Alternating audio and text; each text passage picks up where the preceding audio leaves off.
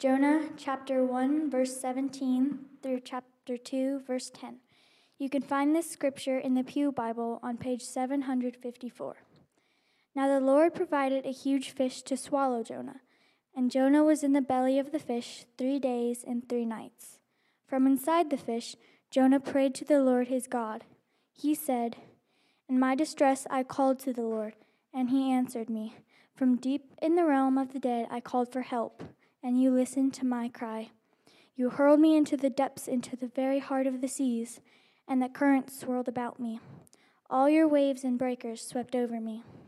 I said, I have been banished from your sight, yet I will look again toward your holy temple. The engulfing waters threatened me, the deep surrounded me. Seaweed was wrapped around my head, to the roots of the mountains I sank down. The earth beneath barred me in forever, but you, Lord my God, brought my life up from the pit.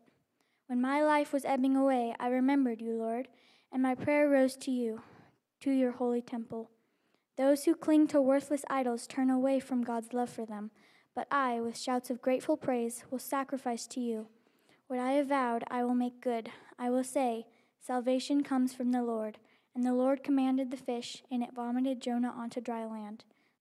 You ever had one of those situations where you needed to like fully rely on someone else? Like fully, like you weren't going to make it unless you relied on someone else. So I think I mean I think we could probably say yes, but it becomes pretty infrequent when we're adults.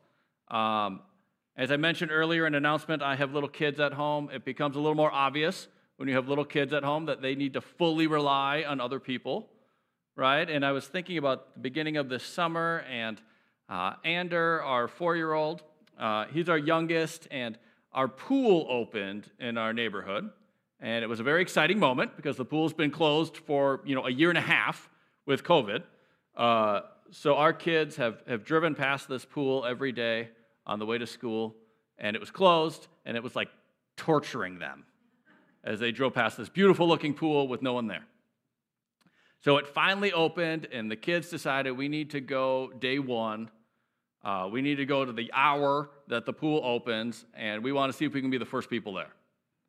And we did it. Woo.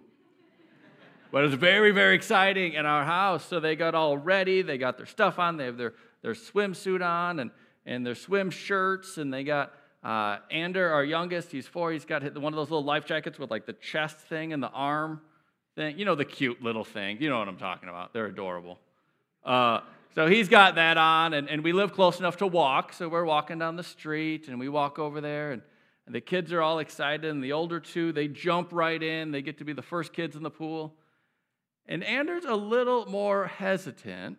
Now, given he's, he's gone in lakes and stuff in the last year, but he hasn't gone like pool swimming for what seems like forever to him. He's four, it's been 18 months, right? So uh, it seems like it's his whole life that he's never seen a pool uh, up close.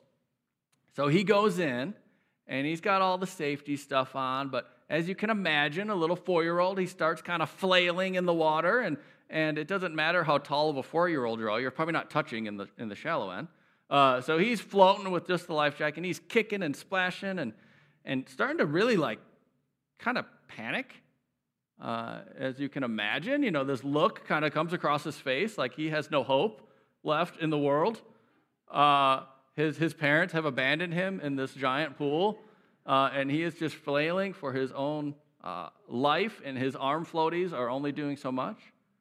Um, and yeah, he's just, he's just panicking, and, and the water splashing and everything. And, and this realization comes across his face that he cannot help himself in this moment. There is nothing that four year old Ander can do in this moment. I mean, he could swim well, but nothing within his own control uh, that he could do, that he has learned how to do to save himself. And this seems very natural to us because he's four, right? So, what does he do? He's got one option left. What do you think he does? He calls for mommy and daddy, right? And of course, mommy and daddy are right in the water. We are less than an arm's length away. Uh, and we pick him up and, and hold him and comfort him. And as the summer goes on, he gets more comfortable in the water, and now he jumps off the sides, and oh, look, I can get my head under the water, uh, you know, and all this stuff. But at some point, I think as adults, we've lost part of that natural reaction that kids are so good at. That when life gets hard, when life gets overwhelming, when, like Jonah, we find ourselves in the belly of the beast and it's overwhelming and, and there's nothing we can do. And, and, and, this, this realization floods our faces in the same way there's nothing I can do right now to get myself out of this situation. That sometimes what we as adults do is we start to look at our own life's circumstances and we start to decide if God cares for us or not, if God likes us or not, if God loves us or not. Instead of calling out to our Heavenly Father to save us when life has become so overwhelming and, and we know we can't save ourselves, we, we look at our circumstances and try to use those to define who God is. Like, like what's going on in our life really has precedence of defining uh, what God's character is, what, what God is actually like. Are you following what I'm saying here? It, it's like we, we, we panic, and in the panic, we decide that, we're, that our God must not love us. That there's no way our God is solely an arm's reach away, that our God is right there, that our God is capable, that our God is mighty and strong and, and is willing to be with us. And we lose our reaction to call out to our Heavenly Father. So today we're going to look at Jonah chapter 2. This is the third week in this preaching series on Jonah. Uh, and it does rely on the other two a, a, decent amount, not a lot. So if this is the first one you've heard, you won't be totally lost. But if it is the first one you heard, I do encourage you to look back and listen to the other sermons because it will uh, make more sense in order. Uh, but we've kind of been reading the book of Jonah with this, this mindset that says the book of Jonah is not just some ancient book. Uh, this is not some book that is only meant to be read uh, to children there, there's deeper lessons here that this isn't a, a, book that adults are supposed to read. It's not um, only kind of the VeggieTales story of Jonah, if you will. Uh, I heard another pastor do a series on Jonah, and, and he kept referencing that this was a rescue effort to rescue the book of Jonah from the vegetables and to bring it to the adults. Uh, so that this could be a rescue effort here. How can we, how can we read this book uh, as adults and, and see what is actually going on and not just oversimplify everything? Not, not just take it and say, uh, oh, here's a good moral lesson. You know, be nice to other people. But, but actually look deep at what's going on. But, but what we do, what happens when we do that, is that the book of Jonah is meant to be read like a mirror. Uh, it's meant to be read like, like we read it, and, and Jonah just doesn't seem that lovable. He doesn't seem that likable. It makes you start to question what are the qualifications to be a prophet in the first place. Because uh, he doesn't seem to love people, and he doesn't seem to trust God, uh, and he runs away. And, and as we read it, we start to think, wow, this Jonah character really is quite foolish. I don't think I like him. And then as soon as we get there, the book has this way of, of turning the mirror on, and instead of seeing Jonah, we start seeing ourselves in the story. We start seeing how we interact with other people. We start seeing how we interact with God when God calls us to do something and we are not faithful and we run away and we, and we think that, that if we just get a, in, a, in a boat of our own making and sail far enough away, that somehow God's going to forget what, what He's been telling us to do. So, so the book of Jonah is, is both this account that we read about a, a prophet in the Old Testament, but it also is this mirror into our own lives. So, chapter 2, Jonah is in the belly of the beast. He's in the belly of the fish. We're told he's there for three days and three nights, and he is in this place of darkness. Um, and he does what any one of us would do. So he's, he's been sinking in the water God has provided this big fish. He, he swallows them, and he does exactly what you and I would do, and that is he creates a beautiful work of Hebrew poetry and recites it to God. Right? That's what we would naturally do. We, we would be in the fish, so they, I mean, we'd, we'd create beautiful poetry, uh, and, and we would present it to God in prayer. Uh, of course, I'm, I'm joking, we would probably panic, but that is what Jonah does. Uh, and, and it's really the rest of chapter 2 is all this beautiful prayer slash poem uh, that Jonah makes, and he quotes many, many uh, other Old Testament texts. As he does it, he knows his scripture well. Um, but what we can use this poem for, uh, and how I want to encourage you to be thinking, is that this is a poem made by one of God's people who is in a desperate, desperate situation. He's in a, in a moment of life that is so bigger, so much bigger than himself. He, he is not capable of doing anything to get himself out of this situation. And in that, he creates this poem. So when we experience those same moments in life, uh, I think we can learn something from uh, how this works and what Jonah says and, and uh, what we can learn from this text. So that's, that's the lens, if you will, that we're going to look at it today. Is, is one of God's people, and in that person's story, they have come to this moment of crisis, and this is how they call out to God. This is what they say to God in the midst uh, of the crisis, when they've hit rock bottom, when they're at the end of themselves.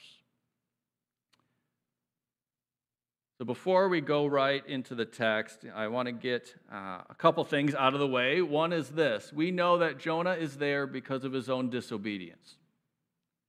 Right? We know this from early on uh, in the book of Jonah. Jonah has turned away from God, he has fled, he has uh, gone away, and now Jonah finds himself uh, in the belly of the beast, and it's of his own making. But that's not always the case in our lives. And we can see that in other places in Scripture. So take Daniel, for example. We know him from the VeggieTales version of Daniel in the Lion's Den, right?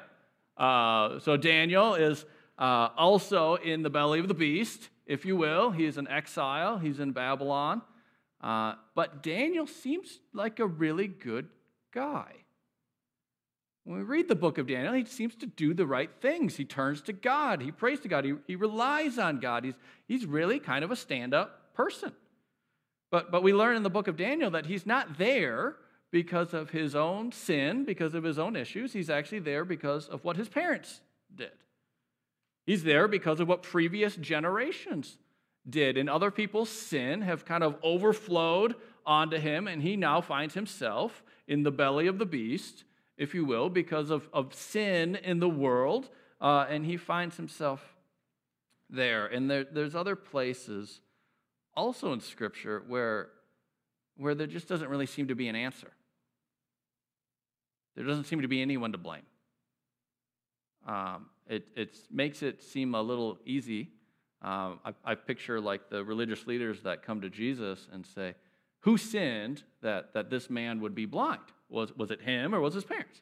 And, and there's times where it's neither. That would just, for some reason, some, some circumstances has come up in life, and, and maybe we're tempted to blame ourselves, maybe we're tempted to blame others, but, but we just find ourselves in these hard places. And it's just the reality of our world. Uh, it's, it's just what happens sometimes. So the question becomes what do you do? And I know that when people, that there's this amount that gather, I, I know that as we gather, statistically, some of you are feeling like that's right now. Uh, some of you are feeling like, like you are hearing this sermon and you are currently in the belly of the beast. Uh, so hopefully, this is good news to you. Hopefully, this is some direction. And if that is not you, uh, Thank God that is not you. And uh, learn because it will be you at some point. That's just life. That's just kind of the guarantee of life. It's either you now or you should be preparing for it, right? So uh, here we are. Jonah chapter 1, verse 17, uh, going to chapter 2, verse 1. Now the Lord provided a huge fish to swallow Jonah. And Jonah was in the belly of the fish for three days and three nights. From inside the fish, Jonah prayed to the Lord his God. So we find Jonah in the belly of the beast. In Hebrew, it says big fish. If you ever wonder, is it fish? Is it whale? What's going on? Hebrew says big fish. Um, but if I'm not mistaken, I don't think biblical Hebrew had a word for whale. Uh, so um, it's not like they're like, oh, that giant marine thing is a mammal, and therefore I'm going to give it a different name. You get what I'm saying? like, so like we do that, right? We're like, is it a, is it a whale or is it a fish? Uh, the, the Bible says big fish. Uh, I don't know if it necessarily matters, but there you go. Side note. Either way, he finds himself in not the best of environments. Right? Thank you, Donna. Uh, but yet, it's still better than drowning. So remember, just previously, he was sinking and sinking and sinking, and he was, he was drowning. He was going to die. And, and now God has provided uh, a big fish, and it has swallowed him. And now he's in the belly of a big fish. And I'm assuming there's not much oxygen. Um, and from this oxygen deprived environment, he cries out to God in verse 2. It says, He said, In my distress, I called to the Lord, and he answered me. From deep in the realm of the dead, I called for help, and you listened to my cry. The first thing he does, the very first thing, is he calls out to his God. He calls out to the very God he has been running away from, the very God he has been denying. He now recognizes uh, that he needs this God, and he cries out to him. He cries out because he has nothing, because he knows he has no resources that can save himself. And he is brought to this place of being 100% reliant on God. And it's important for us to notice what God is doing here. Jonah cries out to God, and it says, And God listened to my cries. He listened to the cries of the one that has been running away from him, the one that has been denying him, the one that has been denying his power and his influence in the world. Uh, he has come to this place and he cries out to God finally, and we are told that God listens to him. Verse 3 You hurled me into the depths, into the very heart of the sea, and the currents swirled about me. All your waves and breakers swept over me. Now, last week we talked about Jonah's uh, seemingly religious, you know, apathy. Uh, and if you didn't hear that message, uh, go listen to it. But it's good. Do it. Self promotion. Go on the church website, go on our your YouTube page, whatever you want. Find it. Uh, it's there. But it's about spiritual apathy. It's about when we turn from God, how often we get turned off from the things of God in our own mind, and, and then we can kind of coast through life not seeing what God is doing. And Jonah has been there up to this very point. He hasn't been seeing what God is doing, but here, he actually comes to some awareness. Because Jonah says, You hurled me into the depths, talking to God. And now, if Jonah was still spiritually blind, he would have said, These sailors that were good for nothing threw me in the water right? But he, he now sees that God is doing something, that God was acting in the world. So he knows God, God has placed me here, not the sailors threw me in. And he's starting to see God work again from this moment of despair. He can finally see with some clarity. Here's something that's really important. And if we miss this, I, I think we miss, uh, we risk missing a lot. So please uh, if you've zoned out so far, uh, draw your attention back. There you go. Welcome back. Here it is. God is not concerned with making Jonah comfortable or happy. Let me say that again. God is not concerned with making Jonah comfortable and happy. That is not God's concern. That is not what God is working towards. God is interacting here with a different set of priorities. And God interacts with us with a different set of priorities than sometimes we want Him to. God does not always interact with us being concerned about making us comfortable and happy. Sorry to burst your bubble. but, but I think sometimes, even people who are Christians, they can go through their whole life and they think that God is trying to make them comfortable and happy. And when you're not comfortable and happy, then God's not doing God's job. But God has a different set of priorities here. Here's how I heard someone else say this God's aim, his highest priority is this to call a people to himself, that includes you and me, to call a people to himself and to mold them and to shape their character so that they come to understand the truth of who they are as creatures made in the image of their Creator. And that they come to discover the truth that they are not God. That is a much higher priority of God's than to make us comfortable and to make us happy. Let me say that quote again.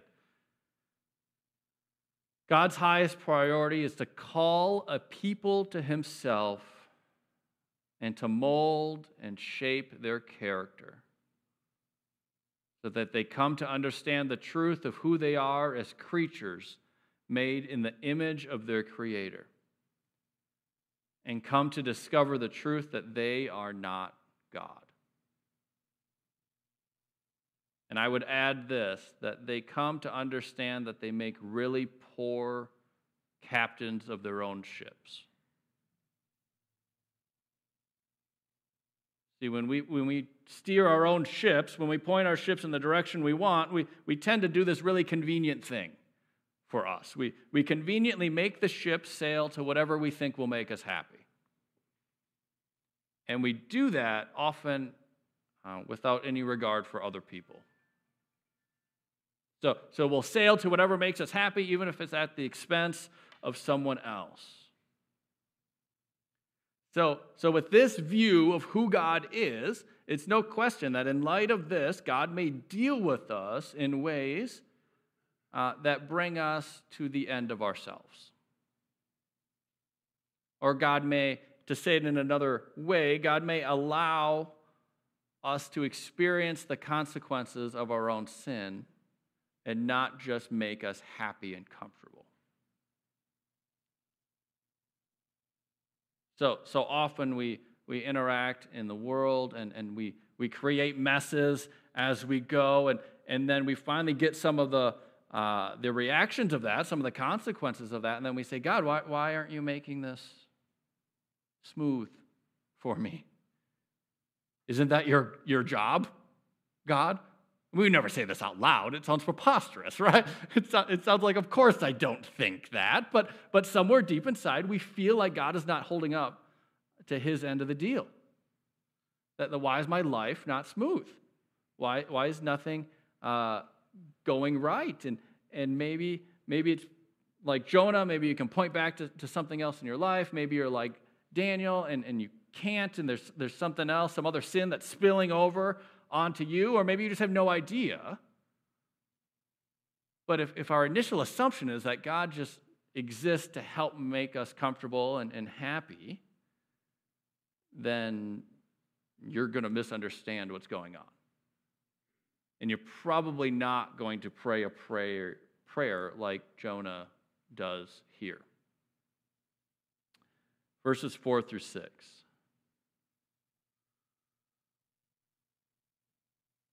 I said, I have been banished from your sight. Yet I will look again towards your holy temple. The engulfing waters threatened me, the deep surrounded me, seaweed was wrapped around my head. To the roots of the mountains I sank down. The earth beneath barred me in forever. But you, Lord my God, brought my life from the pit, brought my life up from the pit. Let me read these words again and see uh, do, do these images have any hope in them to you? He says, The engulfing waters threatened me, the deep surrounded me. Remember, he's sinking into the ocean. Down, down, down he goes. Seaweed is wrapped around my head. It's always kind of a funny image to me. I don't know if maybe his head's down. I don't know what's going on. Or maybe it's just me. It just kind of cracks me up a little bit. Seaweed is wrapped around my head. To the roots of the mountains I sank down. What, what are the roots? They're the bottom of the tree, right? The, the, the very bottom. So he's going down to the bottom of where the mountains first start. He's going down. And he says, The earth beneath barred me in forever. These are all terrible, terrible things that are happening. These are terrible feelings when we feel them uh, in, our, in our walks on, on this earth. Um, but I don't think Jonah is alone. But Jonah might be alone in this, uh, in the reality of these words, but I don't think Jonah's alone in these feelings. I don't think Jonah's alone in his experience of what's going on in his world. But then look at the second half of verse 6. It says, But you, Lord my God, brought my life up from the pit. So, in this, in this moment of complete hopelessness, where he has nothing left to do in his life but to drown and to pass away, God has brought him up from the pit. And, and if you remember, uh, in, in the previous chapters, we talked about this, this language in Jonah of going down. Everything is going down, down, down. He's going further and further from God as he sinks down in his own sin. He goes, uh, he decides he's not going to listen to God, and he goes down to Joppa. And then he goes down into the boat. And then he goes down into the water, and down, down, down. And now he's down to the roots of the mountains. And what's actually being described here uh, in poetic words is that he is in a watery tomb. He's in the grave, is what he's saying. He has sunk down so far that Jonah has found himself in the grave. But verse 6 But you, Lord, but you, Lord my God, brought my life up from the pit. All Jonah's doing in his own life is going down. But God is the one who reverses the course. God is the one who brings his life up from the pit. And it's in these moments where we're in the pit or, or these moments uh, where we're in the belly of the beast that, that have this amazing way of stripping away this clutter in our life. I don't know if you've ever been there, these, these moments where you're not sure, honestly, honestly, you're not sure if you're going to make it. You're not sure what tomorrow brings. You're not sure what life will look like. And it has this incredible way of stripping away all of the clutter,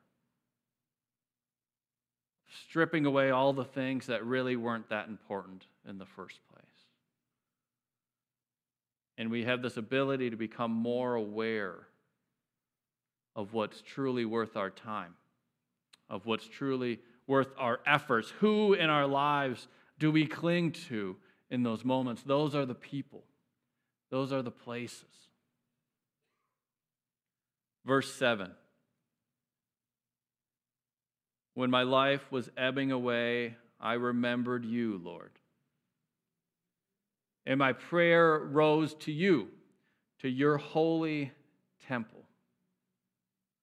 So here's Jonah. He's on the brink of death and he remembers God. He remembers all of God's gifts. He remembers all of God's goodness. He remembers all the things that God has done for him. And, and Jonah is on the brink of death, but he's filled with this gratitude for what life has brought. He's filled with this gratitude for who God has been. Um, an interesting place to be. Um,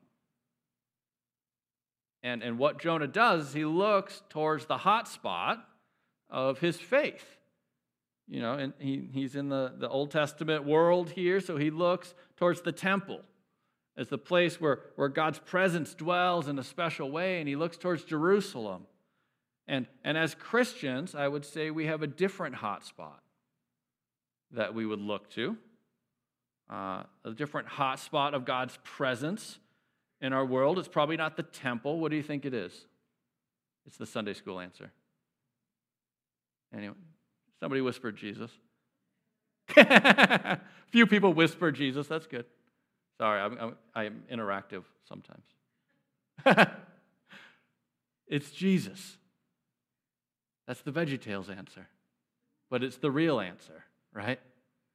It's Jesus. It's, it's his love for us. So, so again, when we're in these moments, what are, our, what are our eyes fixed on? Our eyes are fixed on Jesus, his love, his grace, his self sacrifice. Because in that moment, it doesn't make any sense to look at anything else. So we look towards the cross, and we look towards the empty tomb, and we look towards God's love for each one of us. Verse 8 Those who cling to worthless idols turn away from God's love for them.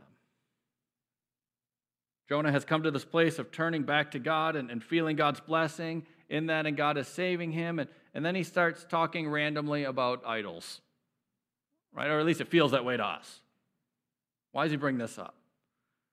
Well, it's important that we remember that, that he's talking about those who turn to worthless idols, turn away from God, and Jonah just very recently was running from God. So he very recently has been running from God and he knows who he needs to turn to, what, what in his life he needs to turn away from, and he needs to seek God once again. Verse 9 But I, with shouts of grateful praise, will sacrifice to you. What I have vowed, I will make good. I will say, Salvation comes from the Lord.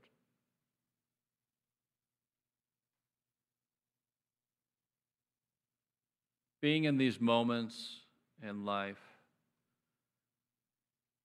can at the same time be some of the worst experiences we ever go through as people, but also if they cause us to turn to Jesus, they can be some of the best experiences.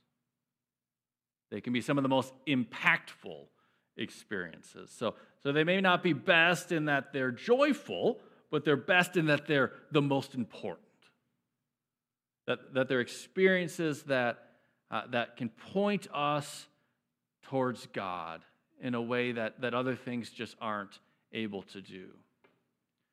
They can point us towards Jesus, point us towards his life on our behalf. They can point us towards his death for us. Point us towards his resurrection so that you may be invited into this new life Now, in case you haven't read ahead, I, I joke because you know where the book of Jonah is going. But in case you haven't read ahead, this is not the end of the story of the book of Jonah. It would be a very short story, and it would end in tragedy. So, the belly of the beast was not the end of Jonah's story, but it was this pivotal moment. This moment where Jonah needed to turn from his old ways and turn uh, towards God in recognition of who God was. And I think that's true for us too. That whatever you're going through, this is not the end of your story. This is not the end of, of where this is all going, but it may be, it may be an opportunity to turn your attention to Jesus like you never have before. To reconnect with him, to lean on him. He loves you. And he's right there in the water with you. I'm picturing once again the four year old struggling, and, and not to downplay what we're going through, but, but to, to play up how powerful and, and capable and mighty our God is. That, that He's in there in the water, that He's right there, and He's ready to pick you up, and He's ready to hold you, and, and He's ready to comfort you and, and to strengthen you and to empower you and and to train you up in how to, to do this and, and to send you back out to be, uh, I don't know, a strong swimmer in, in the months ahead. And, and he, he loves you. And he doesn't want to leave you in the pit. And it's so important. Um, I think that, that we can learn some of these lessons of what Jonah does here when he finds himself in this moment because these moments come up. Um, so, so here's my assignment to you in the week ahead, especially if you're one of these people that are in this moment. I encourage you to go to Jonah chapter 2 yourself and just read this prayer. And, and then the second time, I want you to pray this prayer. Because Scripture has this amazing way that sometimes it speaks words that we don't know what to say. Uh, but, but they're written down, and they're written down by, by people who have followed the same God that we follow. And sometimes they can speak in ways that we can't. So that is my uh, encouragement to you all today.